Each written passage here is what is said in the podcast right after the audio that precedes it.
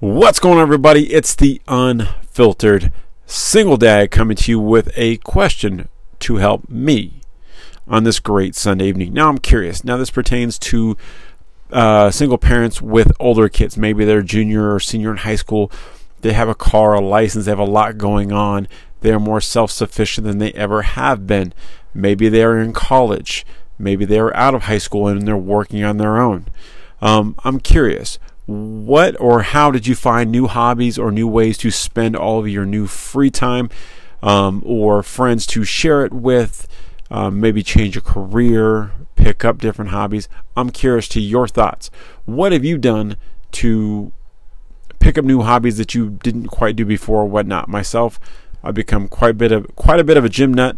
Um, now i'm looking for more hobbies. I'm getting ready to change jobs here hopefully in the next month but I'm still looking for more to do. I'm a very active person. So I'm very curious. Leave me your comments. I'd love to hear them.